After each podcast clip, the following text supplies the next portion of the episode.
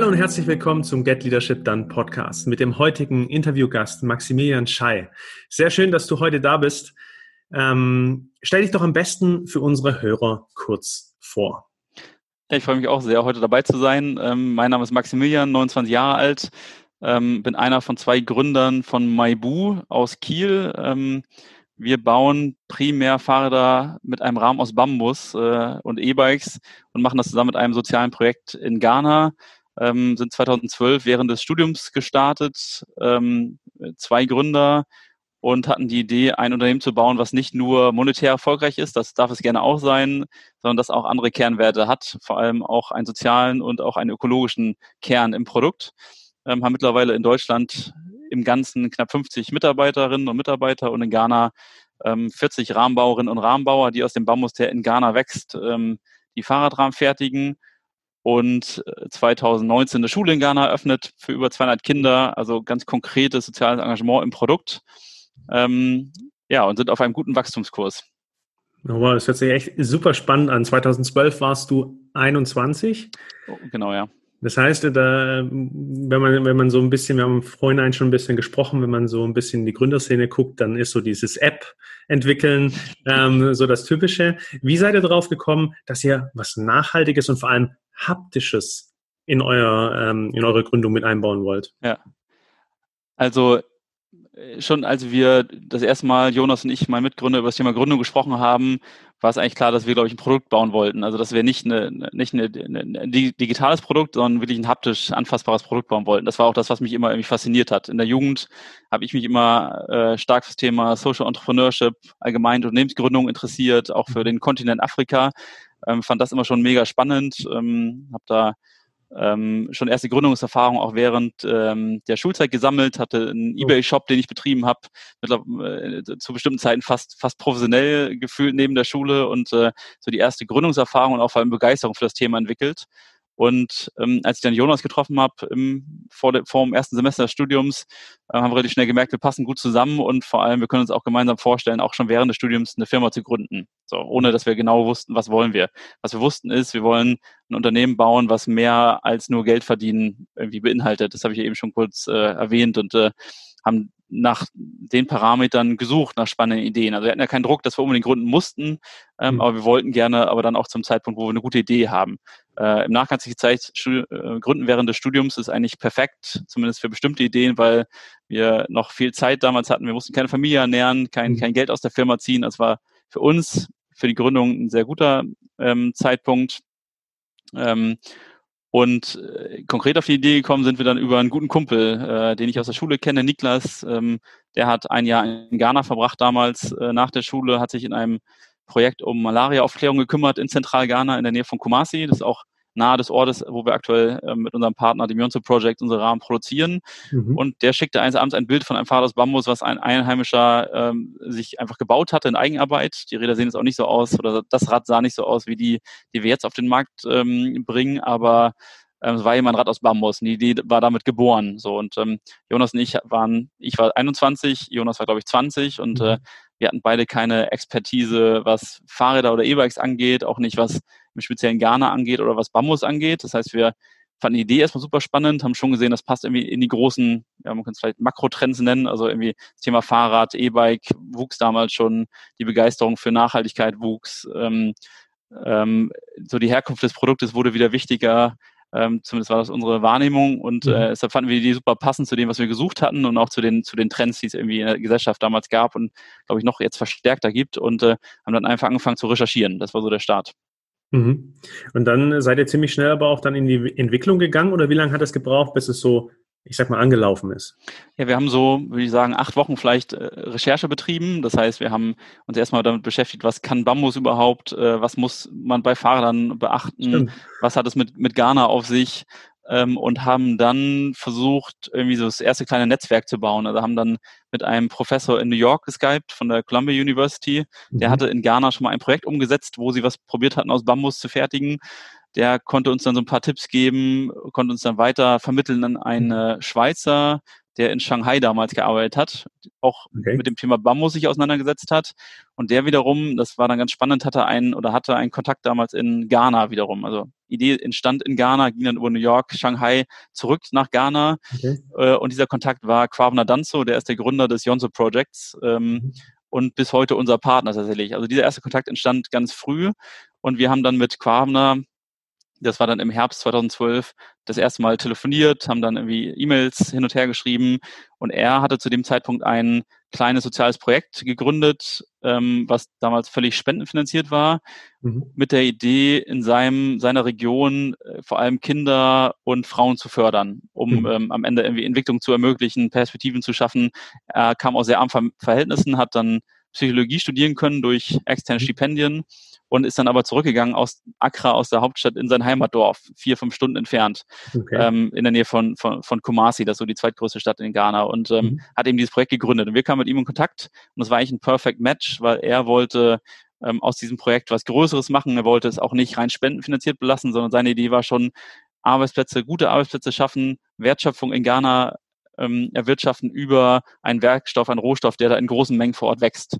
Mhm. Das Produkt war, glaube ich, ihm damals nicht so, nicht so entscheidend, aber das war seine Voraussetzung und wir haben jemanden gesucht, mit dem wir gemeinsam ähm, sozial und nachhaltig Fahrräder, Fahrradrahmen aus Bambus fertigen können in Ghana. So. Und ähm, ähm, wie gesagt, die Idee entstand in Ghana über die Welt verteilt, kamen zurück nach Ghana und nachdem wir da so ein halbes Jahr uns ausgetauscht hatten, sind wir dann das erste Mal hingeflogen, haben ihn getroffen, also Carvener, das Projekt uns angeschaut. Das war so ein zwei, drei Mann-Projekt damals mhm. und hatten in der Zwischenzeit auch noch einen Business Angel in Deutschland aufgetan, mhm. äh, einen mittelständischen Unternehmer, Hans-Helmut Schramm, der ist im Maritim, in der Maritimwirtschaft tätig und der war auch mit dabei und der hat uns damals geholfen mit einigen Ingenieuren aus seiner Firma, dass wir so einen ersten ähm, Prozess, Mini-Prozess entwickelt hatten mit Rahmenlehren und Tools, die wir mit nach Ghana nehmen konnten damals und so die ersten Rahmen vor Ort direkt bauen konnten. Oh, spannend. Okay, dann seid ihr, wie lange hat es gebraucht, bis ihr die ersten Fahrräder letztendlich auch verkaufen konntet? Also dieser ganze Prozess an Einarbeitung, wahrscheinlich auch mit ganz viel Technik und Mechanik. Ähm, wann stand das erste Fahrrad? Also das erste Fahrrad als Prototyp stand dann nach unserer ersten Ghana-Reise. Das war dann im Gesamten so vielleicht acht Monate nach der ersten Idee. Aus, mhm. dem, aus der ersten Ghana-Reise, zwei Wochen haben wir die ersten Rahmen dann mitgebracht, haben die auf ganz vielen Messen und Veranstaltungen gezeigt, äh, bei den Classics in Hamburg und so großen Events, mhm. um erstmal zu schauen, gibt es da für Interesse? Also man muss sich ja vorstellen, es war ein Werkstoff, der völlig neu auf dem europäischen deutschen Markt war. Ähm, wir hatten keine Ahnung vom Markt und wollten erstmal irgendwie Erfahrungen sammeln. Was sagen die Leute überhaupt dazu? Hat das überhaupt mhm. Potenzial, mhm. dass irgendwer das jemals kauft? Und mhm. ähm, haben dann da gesehen, kaufen wollte noch keiner, aber die Begeisterung war riesig für das Produkt, aber es war halt mhm. noch nicht fertig ausgereift. Und dann sind wir ein zweites Mal nach Ghana geflogen, hatten in der Zwischenzeit ein Gebäude vor Ort mitfinanziert, zehn Leute wurden da ausgebildet, nach dem zweiten Mal haben wir neue Rahmen mit aus Ghana nach Deutschland gebracht. Das war dann Ende 2013, so mhm. ein bisschen mehr als ein Jahr nach Gründung, haben die Rahmen dann in Deutschland bei einem Prüfinstitut testen lassen und haben dann die EN- und ISO-Norm praktisch bekommen und äh, wurden dann zertifiziert. Und dann hat es nochmal ungefähr ein halbes Jahr gedauert, das war dann April 2014. Da sind wir dann auf den Markt gegangen und haben dann die ersten zwei Modelle, die wir hatten, angefangen zu verkaufen. Ja, spannend.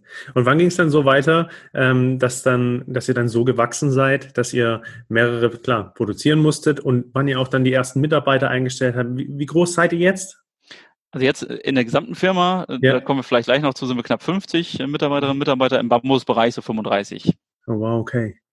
Und ja, und äh, deine Frage war ja, war ja, ähm, wie, wie das dann so ein bisschen äh, genau, weiterging. Ist und wie das gewachsen ist.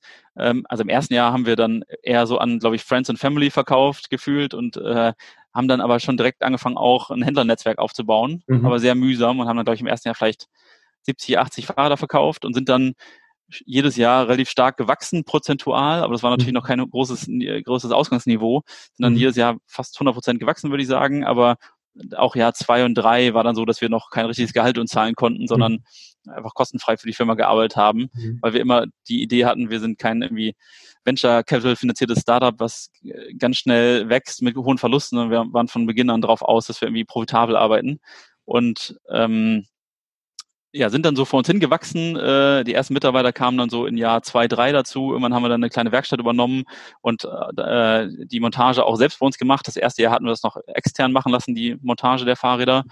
Und das richtig starke Wachstum gar nicht dann prozentual. Das prozentuale Wachstum ging eigentlich immer weiter, äh, kam dann so vor drei Jahren, 2017 und dann vor allem 2018, 2019. Ähm, da mhm. sind wir dann auch weiter an 50, 60 Prozent gewachsen, aber von einer viel größeren Basis und dann kamen jedes Jahr auch äh, vielleicht zehn Mitarbeiterinnen und Mitarbeiter dazu.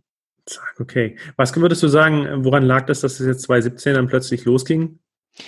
Ja, tatsächlich glaube ich, also wir haben am Anfang ganz viel PR-Events gemacht, das machen wir auch immer noch. Und ich glaube, das mhm. zahlt sich einfach erst deutlich später aus. Also wir haben kein Produkt, äh, wo du impulsiv eine Kaufentscheidung triffst, sondern haben ein Produkt, da musst du wirklich Vertrauen in die Firma haben. Da musst du wissen, mhm. dass diese Firma in fünf oder zehn Jahren noch am Markt ist. Da musst du auch den Bedarf nach einem neuen Fahrrad, nach einem neuen E-Bike haben, auch die mhm. Mittel für eine Investition. Und ich glaube, dieses Vertrauen, dass der Werkstoff Bambus ein guter ist, dass der nutzbar ist, dass der für Fahrräder wirklich perfekt ist ähm, und dass wir als Firma auch solide sind, das mhm. äh, hat gedauert. Und dann kamen die ganzen Früchte, die wir, glaube ich, in den ersten Jahren uns auch erarbeitet hatten. Da sind mhm. wir immer noch dabei. Also wir schaffen dieses Jahr auch wieder die Basis für in drei Jahren, glaube ich. Mhm. Die, die haben wir dann 2017, 2018 und äh, gerade auch dieses Jahr die, die ernten wir jetzt gerade. Ich glaube, das ist, das ist das mhm. Entscheidende. Und am Ende, der Markt kommt uns natürlich auch noch zugute, dass, äh, dass der, der Fahrrad, gerade aber der E-Bike-Markt auch natürlich rasant wächst. Davon profitieren wir auch. Ja.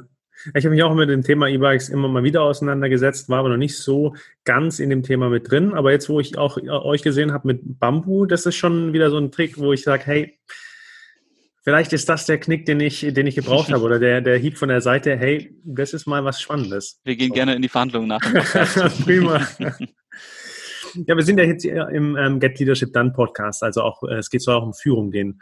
Ähm, wie hast du das denn wahrgenommen? Oder ne, ich, ich formuliere es anders, in einem Unternehmen, das vor allem auch nachhaltig denkt oder vom, vom Social Impact ausgeht, machen die was anderes wie andere Firmen? Also ich kann natürlich nur eingeschränkt sprechen, weil ich eigentlich nur unsere Firma kenne, zumindest äh, von, von innen. Ähm, ja. Erstmal kann man ja sagen, wir haben das alles äh, autodidaktisch, würde ich sagen, gelernt. Also wir äh, haben beide vorher nicht in anderen Unternehmen gearbeitet. Und das habe ich dir im Vorgespräch auch erzählt, wir haben dann auch noch viele ähm, Mitarbeiterinnen und Mitarbeiter bei uns, die selber zu Führungskräften werden, äh, ohne dass sie das in anderen Unternehmen vorher waren. So, das finde mhm. ich ist ja erstmal anders als bei den als bei traditionellen Mittelständlern und mhm. klassischen, klassischen Unternehmen, die schon lange am Markt sind. So. Ähm, deine Frage war, ist das, ist die Art der Führung anders als in anderen Unternehmen? Ich mhm. denke schon. Also wir haben relativ flache Hierarchien, obwohl wir auch gelernt haben, dass bestimmte Hierarchien auch wichtig sind. Mhm. Das heißt jetzt nicht, dass es gar keine Hierarchien gibt, aber die sind bestimmt deutlich flacher als in vielen anderen traditionellen Unternehmen. Das, da, da unterscheidet es dann aber auch nicht von aktuell anderen Startups, jungen Unternehmen, die da irgendwie an den Markt gehen. Ich glaube aber schon, dass wir eben auch ein, ein, ein sehr, sag mal, ja, freundschaftliches, freundliches, vielleicht nennen wir es eher freundliches Miteinander haben, was aber mhm. trotzdem nicht davon ablenken soll, dass es extrem ambitioniert bei uns zugeht. So, mhm. ich glaube, das ist das, was wir zusammenbringen wollen. Wenn ich jetzt zusammenfassen sollte, wie probieren wir das Thema Führung im Unternehmen zu gestalten, ist das schon über das Thema der, der, der, der Eigenmotivation, dass, dass wir Mitarbeiter haben, die wirklich Lust auf, auf ihre Arbeit haben und die nicht gedrückt werden müssen. An der einen mhm. oder anderen Stelle vielleicht schon, aber ähm, äh, das ist nicht un unsere Kernkompetenz, sondern wir wollen ein freundliches Miteinander haben, was aber extrem ambitioniert ist, wo wir uns hohe Ziele setzen, die, mhm. die wir und alle anderen äh, im Unternehmen erreichen äh, wollen und sollen. Mhm.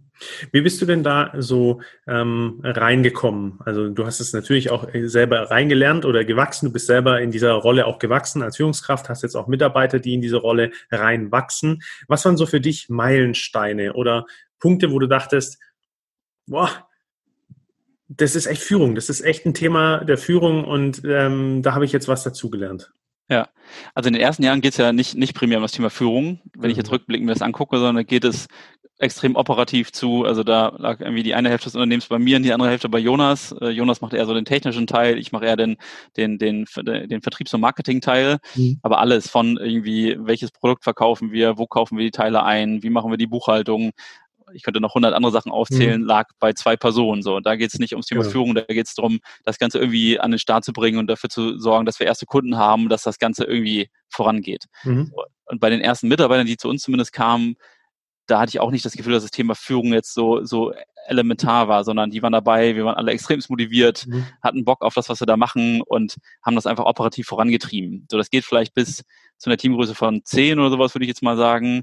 Da geht das so. Da ist das, mhm. da, da, da ich nicht das Gefühl, dass das Thema Führung so existenziell ist. Äh, danach ging das dann, dann Schlag auf Schlag. Also wenn man dann irgendwie vielleicht 15 oder sowas überschreitet als, als Teamgröße, dann wurden auf der einen Seite Prozesse extrem wichtig. Mhm. Das ist jetzt fast unser Tagesgeschäft, dass, dass, dass wir in alles, wo es früher keine, keine Prozesse bedurfte, dass wir da Prozesse einziehen, äh, dass wir extrem auf die Kommunikation, auf die Kommunikationswege achten, wer muss wann wie informiert sein, damit diese Firma gut läuft, damit jeder sich wohlfühlt, damit jeder irgendwie äh, vernünftige Entscheidungen treffen kann. Da wird das Thema ähm, auch Mitarbeiterentwicklung äh, viel wichtiger, wenn dann mhm. eben erste Mitarbeiter, die ohne Erfahrung kommen, in Führungspositionen reinwachsen. Das ist dann ja unsere Aufgabe, so sehe ich das zumindest als Sparringspartner da zu sein, damit der mhm. Bereich entwickelt werden kann, aber damit auch sich bei uns äh, viele junge Leute und auch ältere Leute zu Führungskräften entwickeln können. So. Mhm. Und das war so der Punkt vor zwei Jahren vielleicht, da, das war Anfang 2019, da haben wir sehr, sehr viele neue Mitarbeiter eingestellt, weil wir wegkommen wollten aus, von dieser ganz kleinen Basis und gesehen haben, das Potenzial, wir müssen jetzt ein Jahr mal investieren, Arbeit, Zeit und Geld und äh, ein Team aufbauen, was wirklich alle Kompetenzen irgendwie sauber abdeckt, weil da ist noch so viel Potenzial für uns als äh, Unternehmen. Und äh, da ging es relativ schlagartig, dass ich gemerkt habe, wie wichtig es wird, dass wir saubere Feedbackgespräche führen, dass wir mhm. uns gemeinsame Ziele setzen und dass wir vor allem, wie gesagt, auf Kommunikation, auf Kommunikationswege achten. So. Mhm. Ähm, und äh, das haben wir uns alles relativ selbst beigebracht. Bei mir ist es so, ich habe äh, einen, einen äh, Geschäftsführer als Vater, der in einem Unternehmen äh, praktisch äh, Geschäftsführer ist. Ich habe eine Sozialpädagogin als Mutter und das ist eigentlich eine perfekte Kombination, wenn man zu denen einen guten Draht hat, mhm. dass man verschiedene Kompetenzen, die vielleicht auch im Bereich der Führung wichtig sind, äh, abdeckt. Also auf der einen Seite glaube ich, ist mir immer schon sehr wichtig, dass wir ein sehr menschliches Miteinander hier haben, dass ich mich sehr für auch meine Mitarbeiterinnen und Mitarbeiter interessiere äh, und nicht nur über irgendwie das Arbeitsthema komme, sondern wenn ich merke, es geht jemandem nicht gut, auch darauf versuche irgendwie einzugehen. Und auf der anderen Seite ähm, das, das sehr klare betriebswirtschaftliche, was mein, was mein Vater auch mitbringt, was ich mir da, was ich, was ich in der Jugend immer gesehen habe und dieser diese, diese beiden manchmal entgegengesetzten Positionen, die, die sind so ein bisschen gemeinsam immer drinne und ich konnte mir von beiden immer, immer Feedback holen. Das war für mich total wichtig und wertvoll. Also das waren eigentlich so meine Kern-Feedback-Partner äh, äh neben Jonas, äh, mein Mitgründer, mit dem ich mich natürlich auch dazu viel austausche. Und ich glaube, das war eine gute, gute Kombination. So, da, dann, dann ähm, hilft es natürlich trotzdem manchmal, wenn man Erfahrung hat und vielleicht schon mal ein anderes Unternehmen von innen gesehen hat. Aber wenn man eben so Ansprechpartner hat, wo ich dann, wo, wo man dann viele Einblicke hat, dann, dann war das schon mal ein sehr guter Weg. Es hört sich so an, als hättest du deine eigenen Coaches daheim gehabt, die dich äh, begleiten, einmal auf der betriebswirtschaftlichen Ebene, einmal vielleicht auch auf der pädagogischen, menschlichen Ebene. Sehr spitz gesagt, waren bestimmt auch Anteile vertauscht oder gemischt. Ähm, aber du sprichst einen äh, sehr spannenden Punkt ein, den ich auch bei uns äh, mitbekomme, dass, äh, dass wir auch diesen, diesen betriebswirtschaftlichen Teil und eben diesen menschlichen Teil irgendwo in Verbindung bringen müssen. Und das ist auch ein ganz großer, großer Punkt, der aktuell ähm, sowieso auch bei Unternehmen, dass immer das so ein bisschen gegeneinander steht. Und das gut zu verweben, boah, das ist eine Herausforderung, die immer wieder auftaucht. Hast ja, du, du, du, du hast recht, äh, vielleicht einen Einschub. Wir, wir probieren es ja nicht nur im Produkt, aber auch in der Firma mhm. irgendwie zusammen, tatsächlich zusammenzubringen und das nicht als Gegensatz zu sehen, sondern als Bedingung füreinander. Also mhm. bei uns ist ja so, wir verkaufen nur unsere Produkte, weil Menschen merken, mit welcher Leidenschaft wir auch für das Soziale in Ghana uns engagieren. Mhm. Das führt damit am Ende dazu, dass wir auch betriebswirtschaftlich erfolgreich sind. Und ich sehe es, sehe es in unserem Team am Ende genauso. Also wenn wir das, das auf einer menschlichen Ebene hier gut hinkriegen und eben dieses freundlich, aber auch ambitioniert zusammenbringen können, dann sind wir auch am Ende nicht nur irgendwie alle glücklich und machen das hier gerne, sondern sind wir auch betriebswirtschaftlich erfolgreich. So, ich mhm. glaube, das ist, was wir auch dann anderen Unternehmen nochmal zeigen wollen, das geht. Also auch im Produkt an sich. Das ist ja bei uns vielleicht das, das was, was auch heraussticht. Also es gibt ja viele Unternehmen, die sagen, wir ähm, fertigen Produkt XY und dann geht dann irgendwie 10 Cent davon in ein Schulessen in Malawi oder weiß ich was. Das mhm. ist auch gut, ist aber besser als, als nichts zu machen. Aber im Kern muss doch darum gehen, Menschen in den Ländern, die noch nicht so, so stark wirtschaftlich entwickelt sind, irgendwie in die Wertschöpfungskette reinzukriegen, auch in die Verantwortung reinzukriegen. Bei uns bauen Leute in Ghana ein Top-Produkt, was wir hier auf dem europäischen Markt verkaufen können. So. Und dadurch schaffen, schaffen wir Perspektiven. Dadurch wird eine Schule finanziert. Das ist irgendwie nicht dieses Abhängigkeitsverhältnis, mhm. was sonst immer weiter besteht, wenn man über Spenden agiert oder über klassische Entwicklungshilfe Entwicklungshilfe oder wenn ich sage, ich verkaufe ähm, Produkt XY und 10 Cent davon gehen nach Afrika. Das ist irgendwie mhm. nicht das, was wir wollen, sondern wir wollen zeigen, dass im Kern des Produktes das Ganze drinstecken muss. Mhm. Ähm, du sprichst wesentlich Punkte an, also gerade diese Menschlichkeit, ähm, dann auch dieser nachhaltige Gedanke, den du ja von Anfang an drin hattest. Also Nachhaltigkeit jetzt nicht, ähm, um, ähm, nicht unbedingt im Sinne von, von ähm, nachhaltig äh, Umweltsicherung, äh, sondern eben ähm, also im Social-Kontext. Also Nachhaltigkeit wieder was zurückgeben. Ähm, wenn ich das auf die Spitze treiben würde, würde ich sagen, ähm, ihr setzt den Mehrwert, den ihr generiert durch euer Produkt, höher als das Einkommen oder als den Profit, den ihr letztendlich er erwirtschaften wollt. Kann man das so auch zusammenfassen? Oder ist es Also vielleicht ja, ich, ich glaube tatsächlich, dass, dass, dass, dass das eben kein, kein, kein Widerspruch ist. Also klar, ja. vielleicht hätten wir irgendeine Idee, irgendein Produkt auf den Markt bringen können, mit dem wir schneller viel Geld verdient ja. hätten. Mhm. Aber wenn wir jetzt unsere Idee an sich nehmen, dann ist das ja eben nicht der Widerspruch, sondern wenn wir unsere Arbeit gut machen und wenn wir irgendwie zeigen, den Menschen hier in Deutschland, in Europa zeigen, dass dass wir, dass wir wirklich was erreichen in Ghana. Dann mhm. führt das dazu, dass wir mehr erreichen in Ghana, weil dann verkaufen mhm. wir mehr, aber dann führt es auch dazu, dass wir als Unternehmen erfolgreicher sind. Mhm. Und no, nochmal, wir sind kein soziales Projekt, sondern wir wollen auch gerne Geld mit unserem Unternehmen verdienen. Ja. Das muss irgendwie alles im, im, im gesunden Maßstab sein. Wir wollen unsere Mitarbeiter gut bezahlen. Wir wollen selber auch gut davon leben. Das gehört ja auch zur Nachhaltigkeit dazu. Deshalb würde ich sagen, ist das eben, stellen wir das den Mehrwert, den sozialen oder den gesellschaftlichen nicht über unser privates Einkommen, sondern im mhm. Idealfall geht das gemeinsam zusammen ja. auf. So. Außer okay. wir hätten ein ganz anderes Produkt, mit dem wir äh, viel einfacher und mhm. auf andere Art und Weise viel Geld verdient hätten. Da, da hast du dann vielleicht recht. Also klar, wenn wir jetzt irgendwie in irgendeiner Unternehmensberatung durchgestartet wären, hätten wir äh, Stand heute wahrscheinlich deutlich mehr verdient, als wir es jetzt haben. Mhm. Ähm, Eckst du bei Gründerpartnern oder anderen Unternehmern, mit denen du dich auch wahrscheinlich austauschst? Du bist wahrscheinlich nicht alleine auf deiner Reise, sondern hast ja auch ein Netzwerk, hast da Kollegen. Ähm, sind das alle Leute, alles Leute, die ähnlich denken oder ähnlich auf dem Weg sind wie du? Oder gibt es da auch ganz krasse Unterschiede? Weil man das ja schon so kennt aus dem deutschen Arbeitsmarkt, ja, immer höher, immer schneller, Power und jetzt geht's auf den Profit. Oder ist es zu spitz formuliert? Also bestimmt hängt das auch mit der Blase zusammen, in der wir uns bewegen, aber äh, die Startups, die Unternehmen, mit denen wir uns austauschen, da ist das fast Common Sense Gefühl, dass, äh, dass das wichtig ist, das zusammenzubringen. Ähm, wir sind natürlich jetzt auch nicht irgendwie in Berlin Mitte mit den richtig, äh, mit den großen Tech-Startups irgendwie unterwegs. Das ist jetzt auch nicht unser, unser Kernfokus. Die Unternehmen, mit denen wir sprechen, und vielleicht ist es auch so ein Thema, was in Kiel bei uns hier gerade ein wichtiges ist, da gibt es ganz viele Projekte, Unternehmen, die das versuchen zusammenzubringen. Also das ist schon so ein Cluster, was sich hier bildet, dass es ähm, viele Projekte, Unternehmen auch Aktivitäten der Universitäten zum Beispiel gibt, wo es ganz konkret darum geht, wie kann man eben, wie kann man Geld verdienen mit einer Firma und gleichzeitig auch noch irgendwie die Welt ein Stück besser machen, um es ganz kurz zu fassen. Mhm. Das heißt, ich sehe das nicht als aber, aber das ist nochmal, wie gesagt, der kleine Ausschnitt, in dem ich unterwegs bin. Ja. Es gibt sicherlich ganz viele Unternehmen, wo das noch anders gehandhabt wird. Gibt es so zwei, drei Handlungsmaximen, die du für dich ähm, auch aus dem Ganzen, wie wir, wie das wir jetzt angeschnitten haben, auch ableitest oder dass du auch verbalisieren kannst? Also ich habe rausgehört, sowas wie Menschlichkeit oder auch diese, diese Verbindung von äh, Profit und Mehrwert. Das sind ja schon ganz starke Wertigkeiten. Sind es auch, prägen die auch dein tägliches Handeln? Das probiere ich auf jeden Fall, ja. Also ähm, wir, wir, haben uns am Anfang mal so bestimmte Kernwerte gesetzt, die haben wir damals genannt, nachhaltig, sozial, einzigartig. Mhm. Die nutzen wir jetzt nicht mehr so in unserem Marketing, aber das, das, das bringt schon vieles zusammen, was wir probieren tagtäglich umzusetzen. So. Und ähm, haben auch gerade wieder das Thema was erreichen wir überhaupt in Ghana und was bewirkt das? Das haben wir uns gerade wieder auch auf die Agenda gesetzt, das uns nochmal wieder viel klarer zu machen jeden Tag und was für Konsequenzen unser Handeln auch eben darauf hat. Also manchmal im Stress des Alltags geht man da so ein bisschen unter und äh, am Ende müssen wir auch dafür sorgen, dass wir irgendwie Fahrräder verkaufen. Ja. Aber was bewirkt das überhaupt? Äh, das machen wir uns wieder viel präsenter und, und, und updaten uns jetzt viel öfter und auch das Team vor allem, was sind die Fortschritte in Ghana, was passiert gerade in der Schule da, ähm, was wird da wie unterrichtet, also dann nochmal viel mehr ins Detail zu gehen. Ähm, also wir probieren auf jeden Fall, dass das unser tägliches Handeln ähm, bestimmt. Und ich glaube, so eine gewisse, gewisse nicht nur Menschlichkeit, sondern auch, auch, auch Fairness unseren Partnern gegenüber und sowas, mhm. das sind einfach Kernwerte, die wir haben, die, die wir auf jeden Fall jeden Tag anwenden. Also da geht es da nicht um den, irgendwie den schnellen Euro und dafür haben wir irgendwie übers Ohr gehauen, sondern äh, Fairness in alle Richtungen da, da irgendwie äh, zu leben. Mhm. Und diese, diese Handlungs, Handlungsabsichten, die tragt ihr dann wahrscheinlich auch nach innen zu jedem einzelnen Mitarbeiter, oder?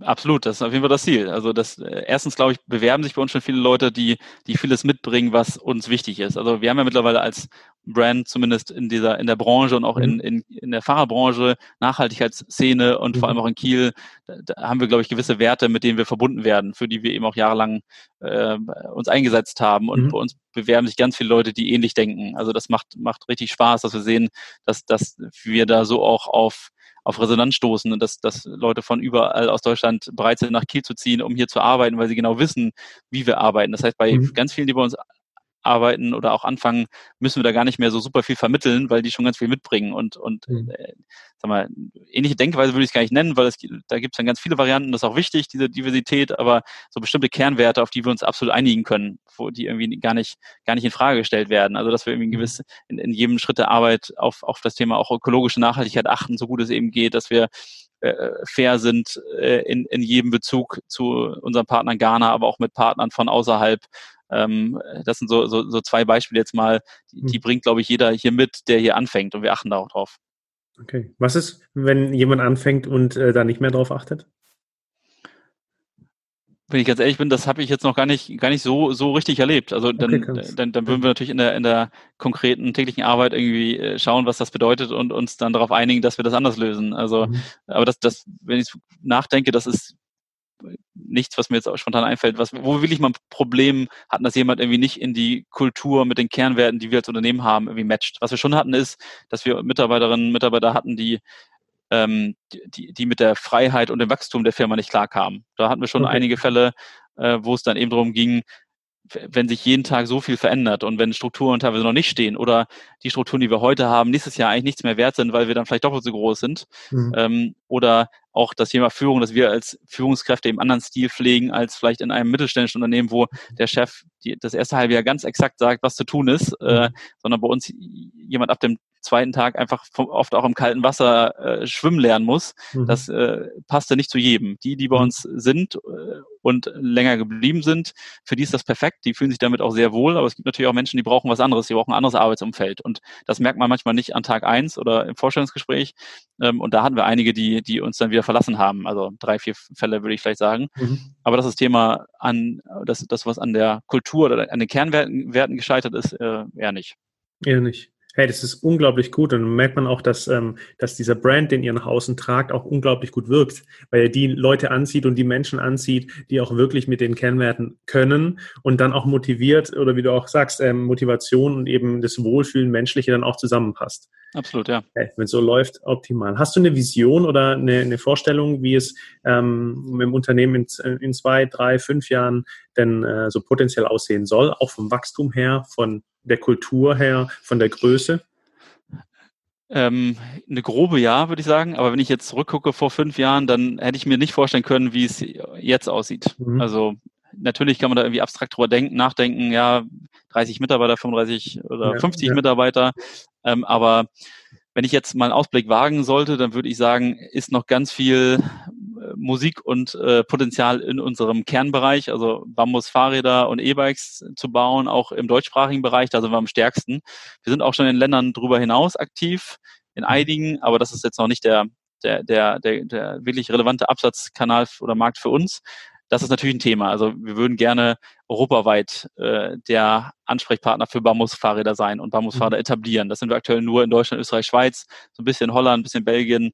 Ähm, aber das ist ein riesen Wachstumspotenzial auch für die nächsten Jahre, weil auch andere, andere Länder, andere Märkte gerade diesen Trend zum E-Bike, zu hochwertigen Fahrrädern gehen. Mhm. Also da entsteht ganz viel Marktpotenzial, wenn man sich jetzt das nur mal betriebswirtschaftlich anguckt. Wir haben noch ganz viele neue Modelle, die wir auf den Markt bringen wollen die nächsten Jahre, äh, von äh, Kinderrädern, die wir planen, vielleicht in einem Mietmodell, in einem Abo-Modell, äh, bis hin zu weiteren E-Bikes, ähm, Kompakträdern, Lastenrädern, die wir mhm. planen. Also da ist noch ganz viel, viel Möglichkeit, dann haben wir natürlich auf der anderen Seite unser Projekt in Ghana und die Schule, mhm. die jetzt aktuell 200 Kinder beherbergt, außer jetzt gerade in der Corona-Zeit, da ist die Schule in Ghana leider auch geschlossen. Da gibt's dann auch Videounterricht tatsächlich.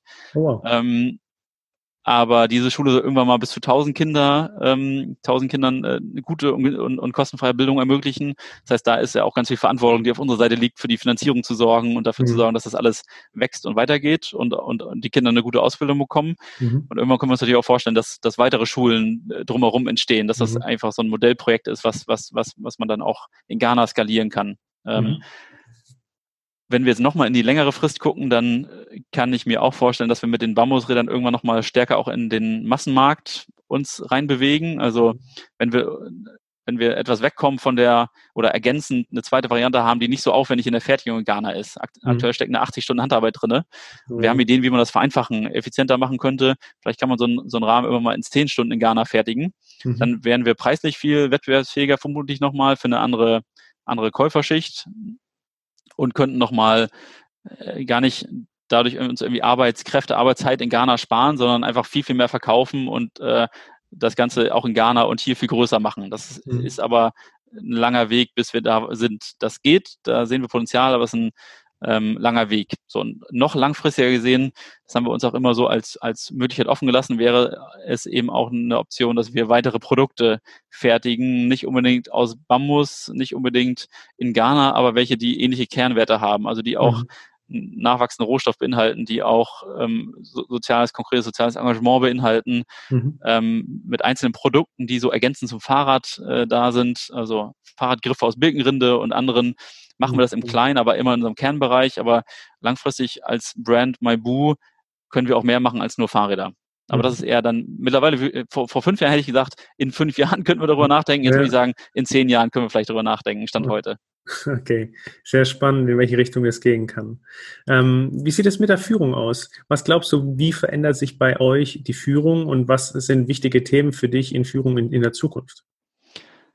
Ja, also ganz konkret für uns sind wir gerade an dem Punkt, äh, zweimal habe ich es ja, glaube ich, schon kurz ange, angeschnitten, dass wir, dass wir bei uns Führungskräfte entwickeln. Also wir entwickeln uns natürlich noch als Geschäftsführer und auch als Führungskräfte, mhm. aber vor allem, dass wir eine Struktur schaffen, die nicht nur darauf basiert, dass wir beide, Jonas und ich, äh, hier sind und irgendwie alles regeln, sondern dass wir äh, starke, eine, eine ne starke Führungsebene unter uns implementieren. So, da sind wir schon seit eineinhalb Jahren, zwei Jahren dabei. Ähm, das ist aber eine Aufgabe, die nicht von heute auf morgen abgeschlossen ist und äh, die gleichzeitig äh, mit dem Wachstum und dem Mitarbeiterwachstum auch dazu führt, dass immer wieder neue Positionen in diesen Bereichen entstehen. Ähm, ich glaube, wir brauchen auch einzelne erfahrene Kräfte von außen in den nächsten Jahren, die das mhm. ergänzen. Da sind wir jetzt schon dabei und jetzt sind wir das erste Mal so weit, dass wir auch das Budget haben, dass wir uns das leisten können. Mhm.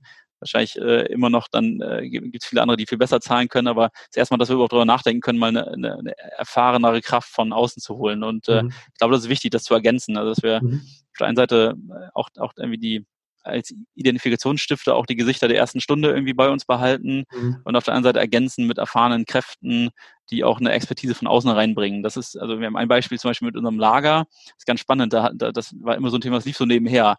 Und mhm. mittlerweile haben wir irgendwie 2000 Produkte, Artikel auf, äh, auf Lager mit jeweils, weiß ich, Warmbestand 50, also vielleicht 100.000 Produkte auf Lager. Mhm. Das lief am Anfang immer so nebenher bis vor einem Jahr. Und wir haben dann angefangen, jemanden einzustellen, der das, das gelernt hat, der das Lager an sich genommen hat und der der damit eine extreme Expertise reingebracht in einem Bereich, was man gar nicht so als vielleicht systemrelevant einschätzen würde, aber was für uns eigentlich systemrelevant ist, weil das führt mhm. dazu, dass wir eine gute Produktion haben, dass wir dann rechtzeitig liefern, weil alles da ist, was da sein muss und äh, äh, damit zufriedene Kunden haben.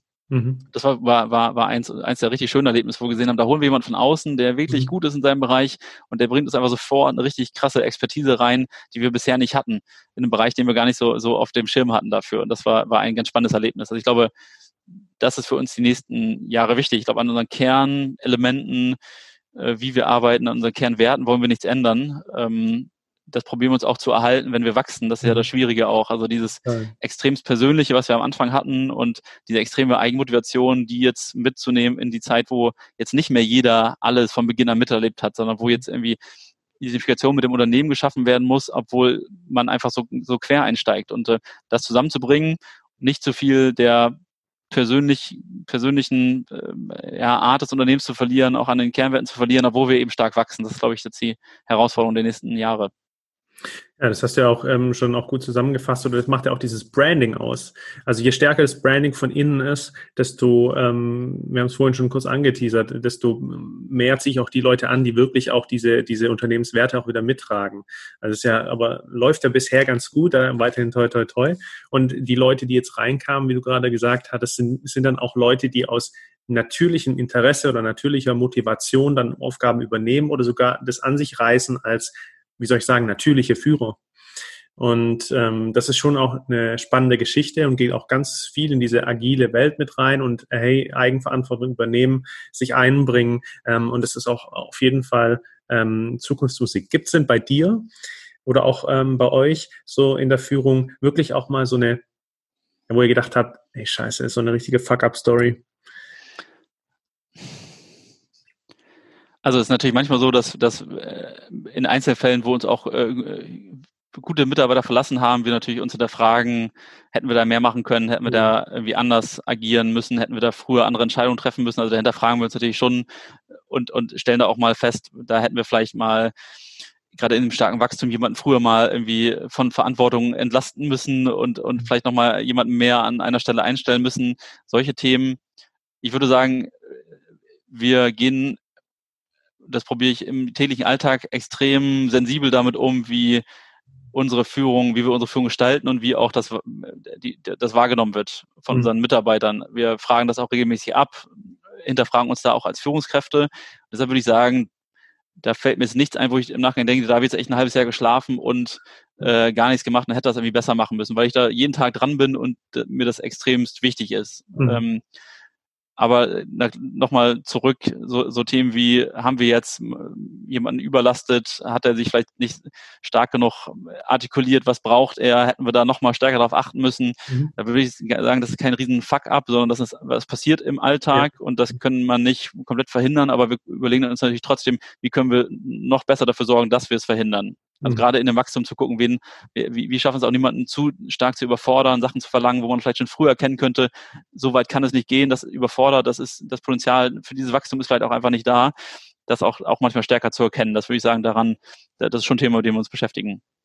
Ja, ich finde, finde es echt, echt sehr stark und auch diese, das Thema Nachhaltigkeit sozial einzigartig fand ich drei ähm, schlagende Begriffe, genauso auch diese Menschlichkeit, Nachhaltigkeit oder auch dieses ja, ich mache selber und jeder bei mir im Unternehmen äh, gibt äh, da Gas, motiviert an einem Ziel.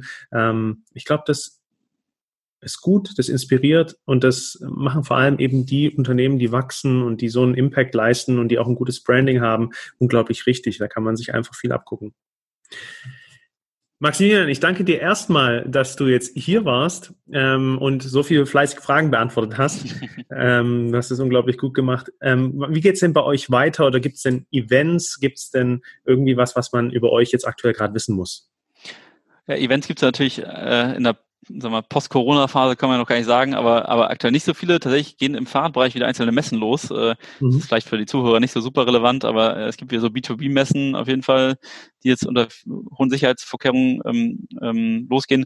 Wir haben ein paar Jobs auf unserer äh, Website ausgeschrieben. Mhm. Da geht es um die Themen Buchhaltung, äh, Produktionsleitung, ähm, Fahrradmechaniker suchen wir immer. Wer in seinem Umfeld irgendwen kennt, der ein guter Fahrradmechaniker ist, äh, dann gerne bitte Info. Wir suchen und äh, stell, stellen hier in Kiel ein. Ich glaube, das ist wichtig. Ähm, ich kann alle nochmal auffordern, schaut euch gerne mal unseren äh, EV an, das habe ich gar nicht erzählt, da haben wir in Deutschland noch einen Verein gegründet, oh. der auch die Schule in Ghana unterstützt, der, der nennt sich der Maibu Ghana School e.V. Ähm, und da kann man gerne Mitglied werden, da kann man sich engagieren, ähm, kann man Zeit in Ghana verbringen, wenn man möchte. Das kann man auch finanziell unterstützen. Also ähm, da würde ich nochmal sagen, schaut gerne alle rein. Das sind vielleicht nochmal zwei, drei spannende Themen, ähm, die, die bei uns auch auf der Agenda stehen. Perfekt. Die verlinke ich auch definitiv in den Show Notes. Mega. Sehr gut. Vielen Dank, Maximilian. Und wenn dir die Folge gefallen hat oder du noch weiter Gedanken und Anregungen für uns hast, dann lass uns gerne einen Kommentar und eine Bewertung da. Wir freuen uns auf dein Feedback. In diesem Sinne, Peace and Love.